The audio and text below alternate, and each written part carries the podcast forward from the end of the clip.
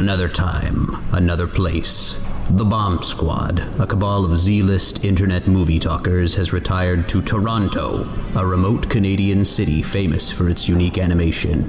It is here that they lay their plans for their comeback, a great and final movie night that will secure their immortality. High in the bluffs adjacent to Toronto, the Bomb Squad's computers work at deciphering an ancient satanic algorithm which could unlock a doorway between their world and a larger audience, while the Bomb Squad themselves search for the last crucial component a very special movie. Hello, and welcome to Bomb Squad Movie Night. I'm the beauty, Ethan Hawker, and with me I have.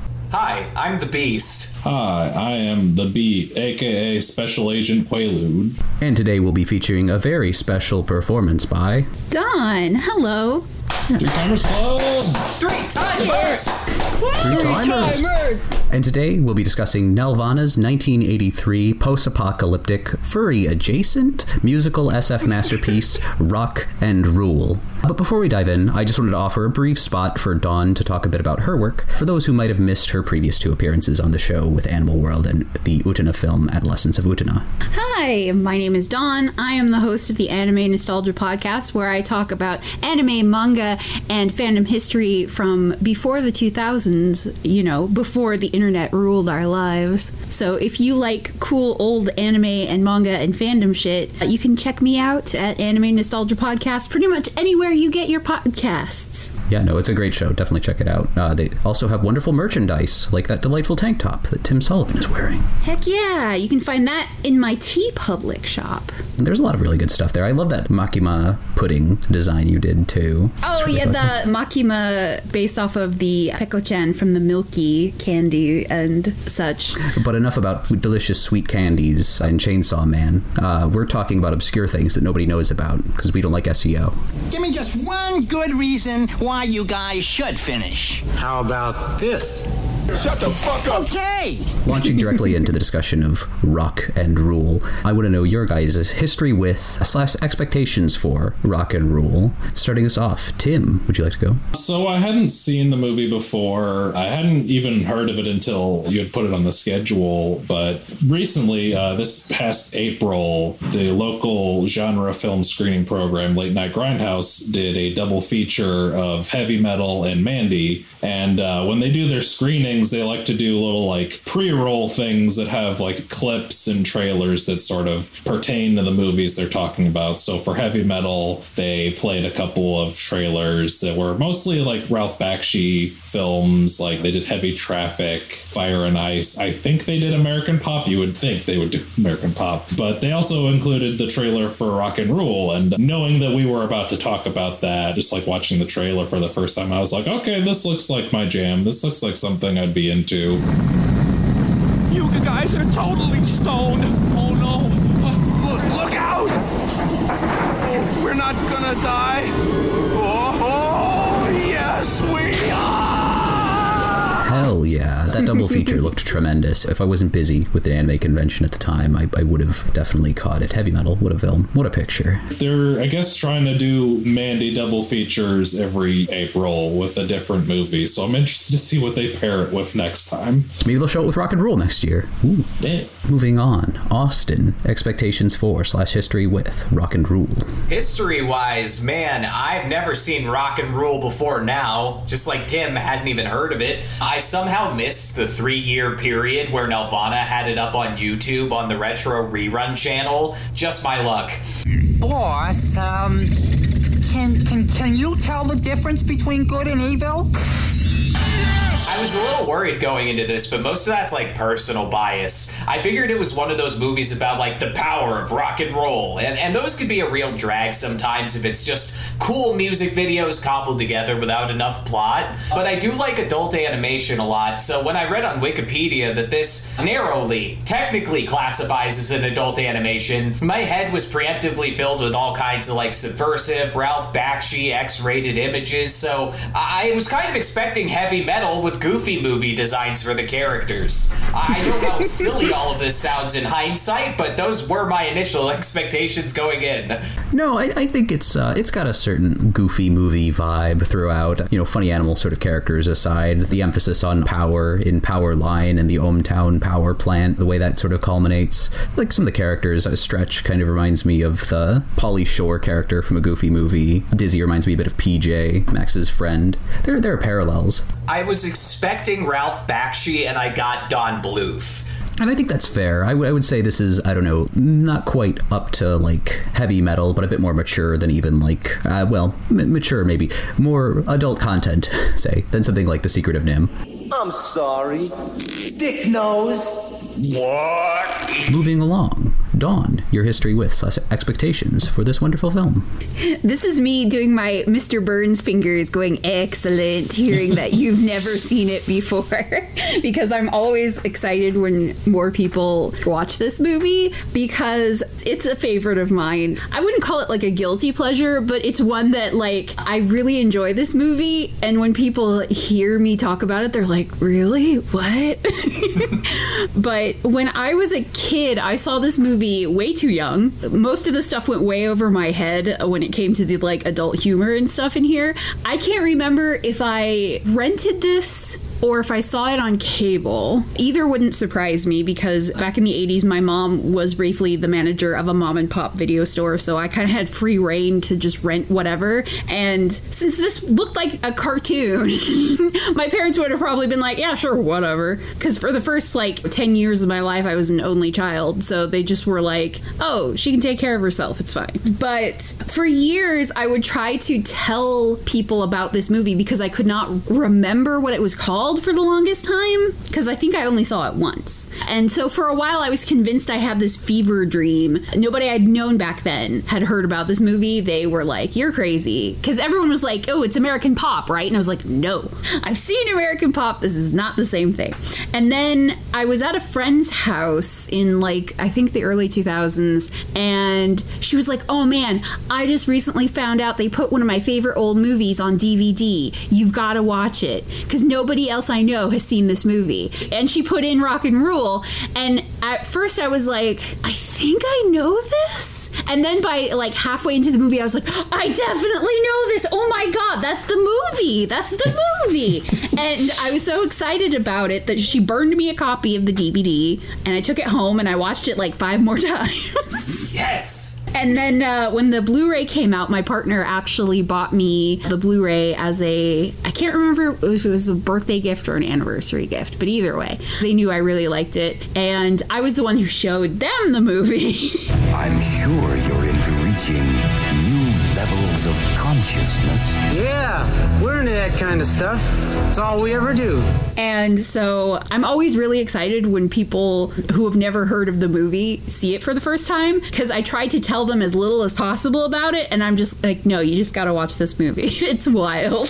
Yeah, no, I- spreading it uh, like like it's a disease. Uh, but yeah, no, uh, spreading the good word of rock and roll is uh, good and cool. IMO, very important. I'm really hoping like it's not very accessible at all right now. I'm hoping that changes very soon. Like it's not in streaming anywhere. The the home video releases are out of print and very very expensive. Yeah, I was just uh, curious earlier today, and I went up on eBay and I looked it up, and most people are selling it for about two hundred dollars. I mean, it's it's a good release. It's not that good of a release.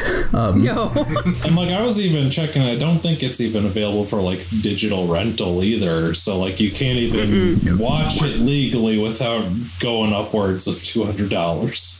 Yeah, so hopefully it gets rescued soon. We we'll see. I know. Yeah, Kino just did that release of Fritz the Cat after you know 20 years of it just being stuck on a crummy DVD. So this one they just is already really good. You can just reprint it literally. Speaking of the home video release, that's kind of my start. Uh, this this one, it's one of those films that like the, the backstory behind me seeing it isn't too over the moon, but it's just so formative in its way. It was like right when I was getting into that period in high school when I was getting into animation outside of uh, Bakshi's filmography and Japanese animation in particular. So I'd, I'd seen heavy metal like when I was in like late middle school, and then at one point I was reading up on it because of the usual Carl Macek Robotech connection to heavy metal. Uh, I was reading uh, Carl Macek's heavy metal book um, and researching some stuff about that, and that led me to discover this heavy metal adjacent film because Nelvana had been approached to make a heavy metal film, uh, and they passed on it obviously because they were working on their own project. So I sought it out. Like I'd seen the trailer on YouTube, and I'm like, oh, this looks like it rules. So I I ordered a copy of the Blu-ray back when it was you know even remotely affordable. What are you doing in a public fountain? We give up, Quad.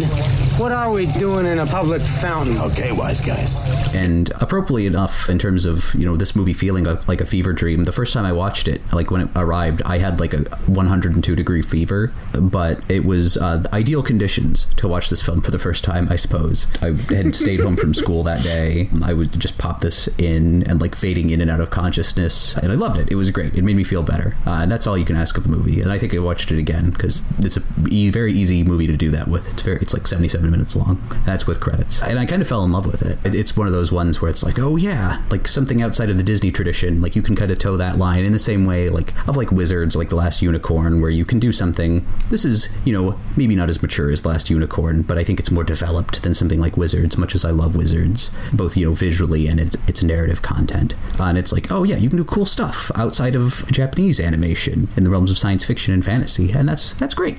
But time has separated us. Is this like Wizards, where maybe my view is soured on a little bit more? Do I still love it a lot? Uh, definitely that one actually, uh, but I'll get into it a bit more as we go into our overall thoughts on uh, Rock and Rule. Tim, would you like to start us off? Uh, I had a great time watching this. I think it's very charming. It's very endearing. It's brimming with style. Maybe not the sharpest script in the world, but it's such a fun time that that doesn't really matter. There's some really cool, surreal imagery that I really enjoy. One of the elements in particular that I really enjoyed is I really like how they kind of built Angel's character. I think that she has a sort of agency that you don't really see in too many female characters in like animated stuff at that time. I guess you're not coming in. I guess you're right. Shoot yourself. Like I like how when they're doing that first performance at the beginning, she's just very firm about, uh, and then I get my song after you do yours, and then she does her song, and uh, it rules. Just throughout the movie, she continues to like be this very realized character, and I got a little nervous towards the end when she started to get into sort of what seemed like damsel in distress situation territory, but then they saved it by uh, having her sing the song at the end, and ultimately save the day. It's just a real fun time. Uh, I'll talk more about it when we get into the animation side of it, but I enjoyed what I watched. Back to you, Ethan. Yeah, no, I think that's a particularly good point vis-a-vis Angel's agency. I think that's uh, as much as she is sort of taken in by Mok. There's a sense that she is, uh, despite that, the least hapless of of the band uh, mm. in a lot of ways. She's definitely one of the smartest. Chief Inspector Quaalude, Ohmtown Police. These are scientists. Hey, this is a tuna fishing license. Yeah, and just the way she like bounces off people and kind of tries to come up with plans, like the way she like kind of uses her sexuality, so to speak, but is still clearly uncomfortable doing mm. it with Mok. I think that's a fairly nuanced way of depicting that, um, which is really cool and interesting, particularly for an animated film and not doing it in such an overstated like like something like heavy metal or something where it's you know yeah. bikini babes in hyper violent situations and that sort of thing, or even like Fire and Ice, you know. She's cool and sexy without being like super sexualized for most of the movie. Mm. Yeah, yeah, it's basically just really that ending outfit that she's sort of forced into by Mok, anyways. Um, and even that's relatively tasteful. It's like a little bit of side boob. And- it's it's not too demeaning. It's it's not a deal breaker if you're like you know watching the movie and like you're like all of a sudden like oh of course they have to put her in this. It's like eh, it's fine. Yeah, she's she's not Eleanor in Wizards, basically. Oh Lord. But no, Austin, your overall thoughts on the film? It, it's so funky giving thoughts on this right now because the rock fad has 100% died out. But there's 80s nostalgia now. Lots of kids who grew up watching like Secret of NIMH on VHS Great Mouse Detective, North American like cel animated films that make everything produced in Toon Boom look like microwave dog shit. So that era of rock and roll dominance is gone, but the nostalgia for the 1980s pre CGI cel animation sort of uh, compensates for that and gives this movie a huge boost. Personally, I'm like 28 years old and I was raised on the music the most suburban St. Louis kids were butt rock from our local radio station, KSHE 95. So, watching the um, kind of obnoxious opening credits, which are optically very impressive but kind of annoying in a sensory way, I was seeing the list of bands featured one by one, and I swear that video of Vince McMahon auditioning assistants from 2002 that turned into a meme,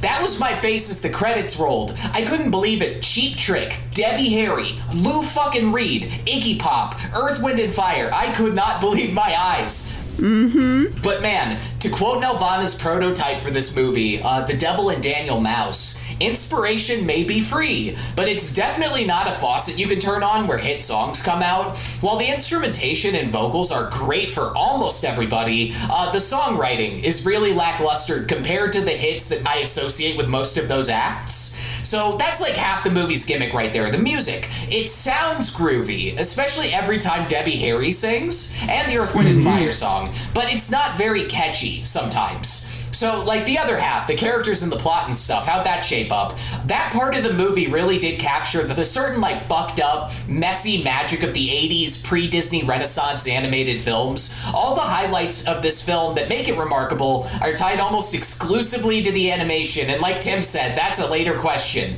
But the plot, the voice acting, uh, the way the characters behave, it's very, like, rough around the edges in a way that sort of matches the appeal of cel animated films in general and their, like, dinginess. Angel and Omar, they act like actual real life musicians. They're flawed people who say unimpressive, really normal shit that you'd expect from people in a local band.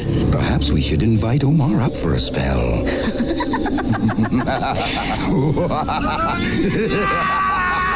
Uh, which is bizarre because every other character in this movie acts more like an average cartoon archetype. But then there's Mok, the standout, and he is a magnetic kind of villain and a really funny parody of huge rock stars like Mick Jagger, David Bowie, and Iggy Pop. The whole thing's like an hour and 17 minutes, like you guys said, and it's clearly the product of an unusual amount of work from a decade that produced a certain special type of animation we're probably never gonna see again. Many have stated in interviews that the like writing process was all over the place and they were constantly revising the plot points making this. And that messiness does permeate the film. But Jesus Christ, there is so much ambition present here uh, from like every technical department that it absolutely deserves to be way more popular than it is. If I could compare it to anything to like make my final point, I'd compare it to that Tarsem Singh movie, The Fall from 2006.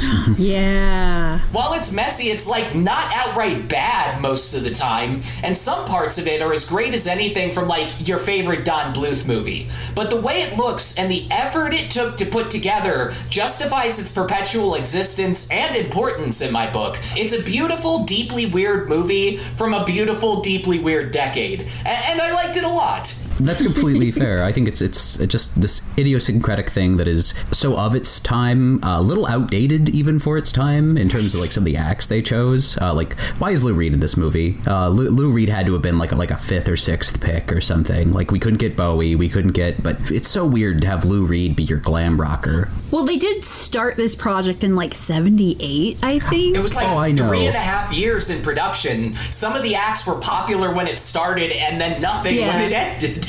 I, I think yeah, this is a film that like has a lot of good parts, but its technical merits are what you will want to dive into, which we shall. But uh, Dawn, your overall thoughts on the film? I think it's just one of those things where, like, on paper, it shouldn't work, but in execution, it's executed so well that you just can't help but love it. Especially because when you watch it and you, like, read about the production or you listen to the commentaries or watch the making of stuff, you can see just how much love and care and work went into this movie. It reminds me of, like, how long it took to make Akira and how you can tell that it took so long because they were just working so hard on it. The final product might not be the most coherent thing ever, but it's really fun to watch. And it's just like almost every scene you can find something new every time. It really rewards you with multiple rewatches. What did you think of my last album? I loved it. I bought it too. My gerbil uses it for a room divider. And I would argue that the music, while it's not winning any awards, I've always thought it was like super catchy.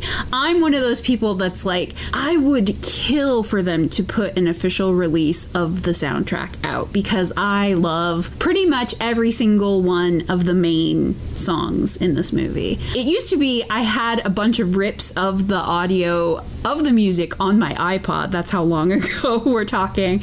But uh, I I have a playlist of all of the main songs on YouTube that I have saved, and I'll go and I'll re-listen to them. Especially considering they finally found some of the original audio mixes for the songs. Like I think it was in 2015, and they put them on YouTube, and so like now we can actually listen to like the full versions of like Angel's song and the Incantation song and and all those other ones that before if I wanted to listen to them I'd have to listen to dialogue from the movie over them like a barbarian. it's just one of those movies that I really love and it mixes a lot of things from that time that I really love and are really nostalgic to me like Austin brought up The Secret of NIMH. I love The Secret of NIMH. It's so good. And this would definitely be a great like double feature with The Secret of NIMH. Here's the children's version and here's the adult version. Uh, but I think that was something else that like really appealed to me when I first saw it as a kid because it felt darker than like the stuff that I was normally watching. And like, they swear in this movie. Oh my god, you know? So get off my back. Oh shit. Now where even? There's also things that I kind of associate it with that aren't animation. Like I associate this movie in the same kind of a genre as like Labyrinth, where mm. it's mm. like big musicians in a small production that didn't do very well. There's an evil dude that's like kind of scary but also kind of hot and he wants the girl and the girl's like no. And as a young girl I was like, "What are you crazy?" uh, but like that kind of thing. So like it's one of those things where I know it has problems and I recognize that, but also it's one of those like really nostalgic and comfort sort of movies to me, which some people find weird because they're like, "This is a fucking weird movie, Dawn," and I'm like, "Yeah, isn't it great?" and, and regarding the music, it's insane that this movie's called Rock and Rule, and it didn't have a score album. There was no official soundtrack album. The only way they were Yeah. able, able to recover like Angel's song and stuff was because they'd found there was a cassette, Cassette that was sent out to critics. Yeah, and it doesn't Mm-hmm. even include the the finale song, "Send Love Through," um, and more importantly, "Hot Dogs and Sushi" are not on that cassette, uh, I and know, that's a tragedy. so sad. I mean, I know they just like made that up because they needed something, but like, it's a funny little song. I love hot dogs and sushi. It's like future punk for teeny boppers uh, perfectly. Yeah. Like that's it's exactly what it needs to be. And I would be remiss if I didn't bring up the fact that Angel's voice is Susan Roman, and Susan Roman is the DiC dub of Sailor Jupiter in Sailor Moon. Oh hell yeah! Yep, yep. So that brings it full circle to more things that I love in my life. I love Susan Roman's performance as Jupiter too. Like that's sort of like the perfect English language Jupiter in my mind, uh, and all of her incredibly good reads. What's the deal? She can't be Sailor Moon. That's my job. She can't. She can't. She can't. She can't. She can't. She Just spat out as one, one solid chunk. I feel like it's nice getting to hear her in a role where you know they clearly weren't producing something for like television, and it was like we got one read and then uh, you're done. Like they could just go through it a bunch because she's a really good actress, actually. She is. And for my partner, I'll also throw in that she was also the English voice of Rock in the Mega Man Legends video games. Yeah, yeah, she played Legends 2. What a good game. And she played the, the mayor in Legends 1. But uh, my own overall thoughts on Rock and Rule is uh, that Rock and Rule rocks, but also rules. I'm doing that bit again. Okay, you're just nervous. Take a deep breath. Hey, Mike! I'm not nervous. I'm scared. It's not a film without its issues. Uh, its protracted production, beginning as drats in 1978, and the organic development method of storyboarding sequences while scripting with a team of young, pretty raw talent, uh, definitely leaves its mark on the finished product, I think. But the flip side of that is that you get a really inventive film, uh, full to the brim with energy. Rock and roll is replete with blink and you'll miss it world building touches, like when the car goes out of control and they go down and there's like two lovers on a street corner and the guy ducks in onto her and like accidentally gropes her and she slaps him. I missed that. Like I, I really honed in on that during my latest set of rewatches. Uh, there's always something new that you're going to pick up on there. It's just a super unique combination of the sort of naive fairy story that Nelvana had been making in the space of television specials. Uh, you know, it's Devil and Daniel Mouse imbued with the uh, science fiction trappings of like Romeo and Juliet, but also heavy metal and wizards. It's all the things I love, uh, pretty much, but with a big budget. It's endlessly quotable too. I really like the characters. Like you don't get to see a lot of them, but they're just like very charming and characters you can really glom onto despite that. So you want to play rough, eh? That's what I was afraid of. These hands are lethal weapons. I could paralyze you. It leaves you wanting more with them, and I think that's the best thing an animated film driven by a cast like this can do. I think I watched this movie like six or seven times in preparing for this recording, and I never got tired of it. I think that's a testament to just how remarkable it is, even if it's that short, you know, seven or eight viewings is still a lot of viewings. but no, I think it's just a tremendous movie. Uh, but now let's go into the big question, the one you're here for, folks. Uh, thoughts on this film's animation and visual design. Once again, we're just going to go in order today. Tim, would you like to start us off? Yeah, I, I liked uh, the animation quite a bit. I think it has a lot of really unique style. Like it's sort of this perfect blend of like Bakshi's stylings with like Renaissance era Disney stylings, and it doesn't feel like awkward at all. Like it goes together so perfectly. And uh, kind of what I was alluding to, there's a lot of like really cool surreal imagery, like particularly in that scene where Doc is talking to Angel and it like keeps morphing, like the bit where he's the butterfly and then they go into the grid. There's just like all of this crazy stuff happening. It's just a very creative movie, and the animation is absolutely a huge part of what makes it so creative and uh, so enjoyable. Yeah, a- animation good in a nutshell. Back to you, Ethan. Hell yeah, no, I, I completely agree. It's such an inventive movie, um, and uh, it's an animator-driven film. You know, uh, the director Clive Smith was himself an artist too, um, mm-hmm. and I think that very much shows. Uh, he's he's clearly not so world weary as like a Ralph Bakshi, um, or so controlling. I feel like it's it's a film where you can see the individual animators' contributions in the narrative as much as in like little quirks of animation. You know, as they were also contributing storyboards to this. It feels really collaborative, uh, but not as sanitized in the, in the same way. You know, a lot of Disney films are. We're ultimately you know very collaborative. A lot of people mm. throwing things into the stew, but you know, they, it kind of gets processed through the the marketing pipeline a bit more over there. Um, and here, that feels like there's less of that. Yeah, if you if you listen to the commentary, Clive was talking about how each of the characters actually had a dedicated animator for them, mm. and so you'd be animating a scene where it was like a bunch of different characters in one scene, but it was multiple different people animating each character in different rooms, and so they would have to like come by and talk to each other and collaborate on like what character was doing what thing in each scene. But I think that was really cool because not only do you get like the really precise animation of like one animator per one character, but then you also get, like you said, the collaboration where everyone gets together and they're like, okay, we got to work together to get this to flow nicely. And they did a really good job on that. Absolutely, particularly in a lot of shots that have like a lot of different elements uh, and that sort of thing interacting together with that, that multiplane. But Austin, thoughts on the film's visuals?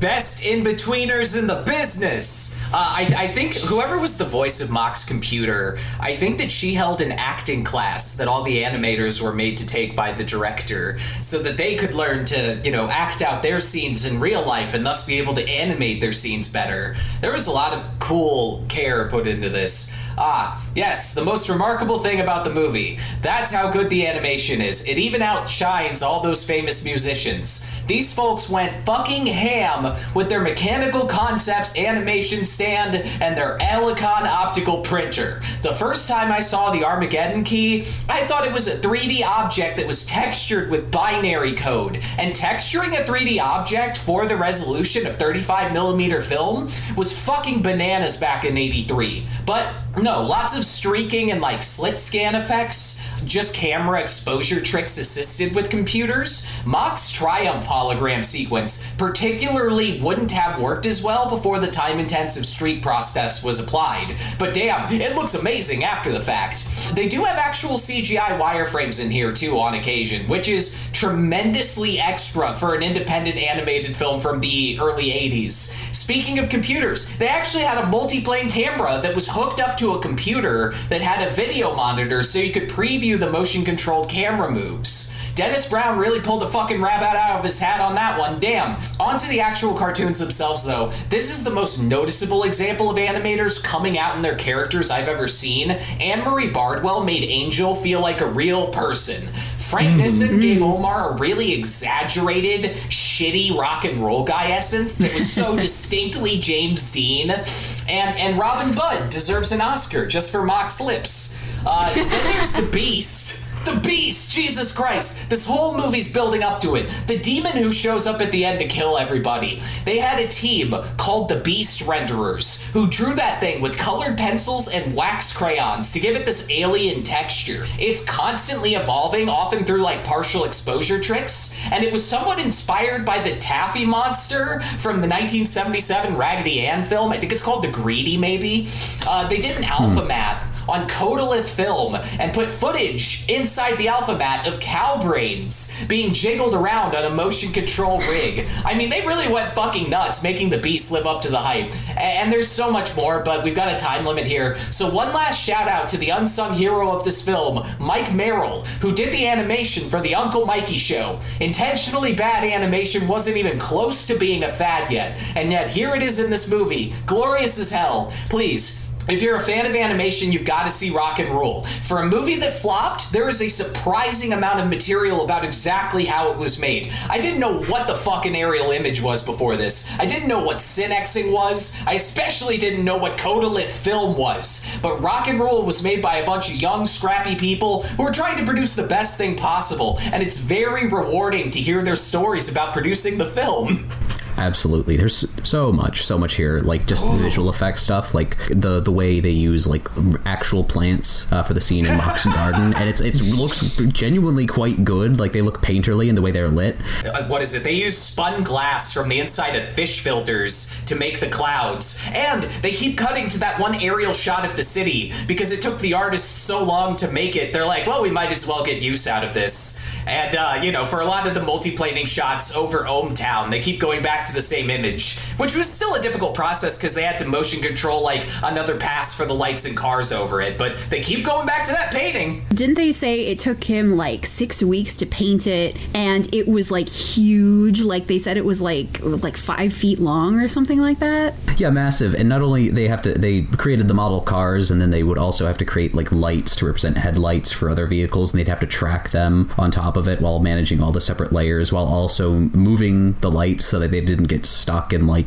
start going through buildings and stuff, Mhm. which is such a creative way of handling that or like just the model work, the fact that all the vehicles were done, done using like reference footage of actual models that are hand painted and lined. It feels like golden age kind of Disney stuff in terms of the innovations of, of production processes and how they're working with multiplane and that sort of thing. Like like the overhead shots give me this this might be an exaggeration in some people's eyes, but it really gives me like the vibes of like Pinocchio, like that famous multiplane shot of, of going into the town, Mm. um, or like the, all the effects work on Monstro in that film. Like it, it feels like it's really harkening back to something that we'd we'd lost for decades. But I'm, I'm gushing. I'm going to go on for too long. go on. Your thoughts on the look of this movie? Uh, the look of this movie is so good because it has just the right balance of being like old but futuristic. So it's got like the perfect balance of like retro future, especially that 80s flavored one where like it looks very much like an alternate future that could exist in some hmm. weird way. And I love how they integrated that whole look into basically everything. Like everything was very dirty and gritty looking and old, but like somehow really techie future. It, it really does harken back, like you say, to like this whole era of animation where it felt like the Wild West, where like you had to really figure out how, if you wanted something to look exactly right, like you had to figure out just how to do it. Like the part where they're like walking around in the fog near the end, they were talking about how they not only used like airbrushes, but they actually blew cigarette smoke into the camera over and over and over again to get that effect. God, I just I just really love rewatching this movie because there, there's something about cel animated movie that you just cannot replicate. There's a warmth there, there's a grittiness there, but at the same time there's also vibrancy and you cannot replicate it with any kind of computer and I miss that look sometimes. Like I really really do. Mm-hmm. There's nothing like it. There really isn't. We love the shot of Angel when Mok first sees her and they overexposed her hair and put a fog filter in front of the camera. Yeah, to make her look all glowy. That shot hmm. rules. I also love the club scene when they go into the club and they used hmm. like a bunch of different gel colors to make that weird like stroby effect. Cindy describes the club as like a zero gravity club. So they were trying to hmm. get this effect of like everything looking like floaty and weightless. So you'd have like people just kind of s- swarming around all willy nilly and these weird stroby lights. I will say, if you are photosensitive, this movie probably is going to drive you insane. Uh, this movie kills epileptics. yeah. If you have any kind of sensitivity, then I would not recommend this movie at all because there's a lot of flashing lights, there's a lot of swirly colors. It's a lot. No, absolutely. I think the, the photosensitivity issues are, are definitely present. But but as a whole, like again, like it really captures a magical kind of energy. Magical, I love as a descriptor. I use it way too much. you know? Basically, my rebuttal is going to end up just being my thoughts. So I'm just going to dive in uh, with right at the start what might be my hottest take of this episode. Uh, Rock and Rule is the best looking North American animated feature of the 1980s. There we go. I, I love the Bluth stuff. The, the Bluth stuff is great, and even the Disney Renaissance. You know, Little Mermaid. I don't think that they have the level of compositional skill or layout that's displayed in this film. Like the the storyboards, there's a level of depth here to characters moving in and out of space that's so massively impressive. Because I, I knew people who thought, oh, this whole movie's rotoscoped. There's one sequence in this film that uses considerable photo reference, and that's the the opening scene with Omar and company Mhm. uh, performing, and that's it. Yeah, everything else is just animated from animators doing their thing. yeah from from reference or what have you and it looks so smooth Mhm. uh, like don't get me wrong i get it like sort of the, the mutations in this case from the original drats designs might be a bit unappealing but i like them i think they're good uh, and i think you're wrong if you think otherwise dummy uh, stupid stop listening to this podcast get a life get some taste jerk I stand firm in my belief that even people like us who wouldn't identify as furries per se, there is Hmm. a tiny piece in all of us that for the right character, we would go furry. Yeah. And, Yeah. and I think Angel is one of them. Yes. Damn. Anyone who says otherwise is cowards. yeah, you're just lying to yourself. No i thought we were talking about zip.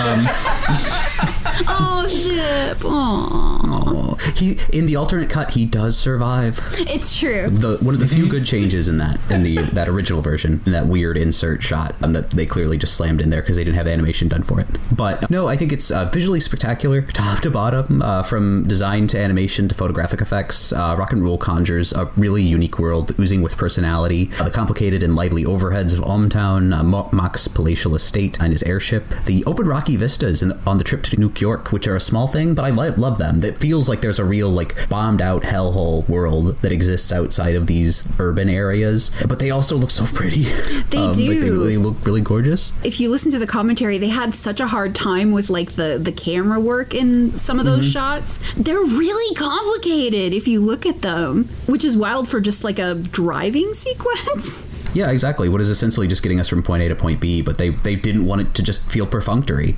Uh, the animation, by and large, spectacular. Uh, a lot of wonderfully detailed, subtle character animation in the more realistic forms of Omar and Angel uh, in ways that uh, lend them a real naturalistic quality uh, while never shifting away from exaggeration. Uh, Mok Mok's animation is so fluid, particularly those lips. Those lips will be recycled in, in one of the first episodes of Droids. Um, there's a villain that has just the exact same lip style, and it feels weird because he's like a portly man.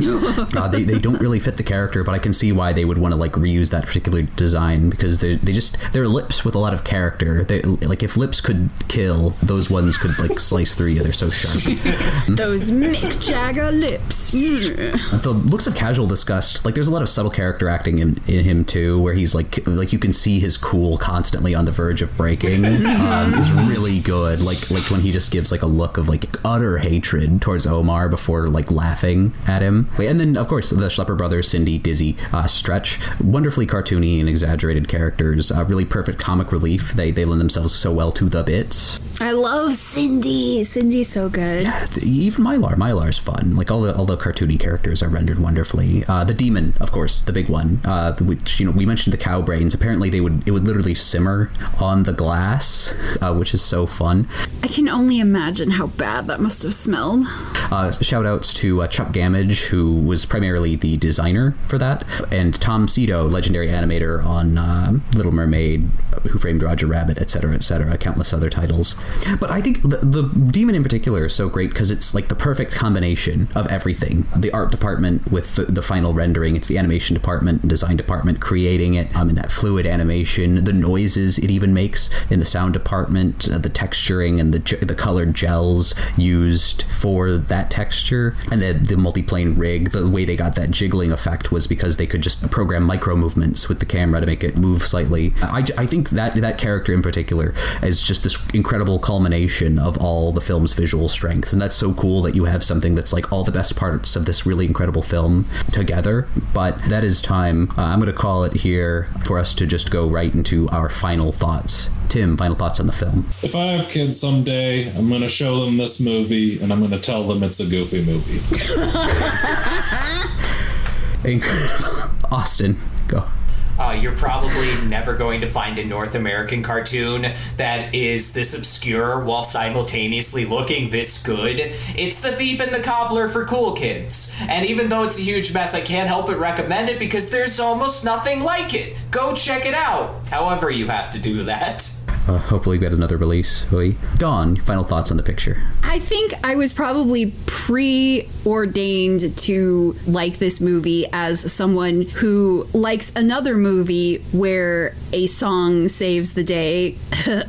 Macross, do you remember love? But I just, I love this weird ass movie. I love it when people discover it. I really do hope it comes back in print someday and you don't have to track down some bootleg copy to watch it. But that's kind of how the movie got its cult sort of following. So, in a way, it's kind of carrying on that legacy into the future. But I do agree. I do hope that eventually someone will pick this movie back up because I think over the past 10, 15 years, it has only gotten more popular with animation fans and cult movie people. Uh, if you haven't watched it uh, and you love animation as a form of art, as a genre uh, on the whole, you definitely owe it to yourself to give it a watch because it is just really weird and fun and cool.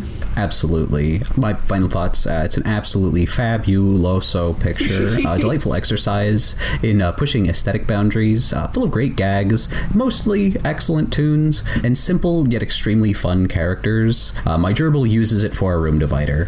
Uh, but you know what else my gerbil uses for a room divider? Who? You, the viewer, watching slash listening to this episode of Bomb Squad Movie Night. Before I get into the usual spiel, I would like to first thank Dawn so much for joining us. Uh, as always, you were a delight to have, uh, and we'd love to have you back in the future. Oh, thank you. Be sure to check the description of this upload for uh, links to all of Dawn's projects, social media, uh, buy yourself a t shirt, and just check out all that great stuff. And while you're there, be sure to give us a like, subscribe if you haven't already, and leave a comment below. Share a favorite quote, animated moment, another great movie heartlessly left to rot by a disinterested distributor, or similarly goofy movie adjacent piece of media. Uh, if you're listening on one of the podcast platforms, be sure to leave a like, rate five stars, post up a comment, etc., and be sure to check out the Spotify video version of this recording if you'd like to experience the uncensored Canadian cut. Uh, we also have a Patreon, as all good online media discussion things do, so feel free to leave us some change there if you have a chance.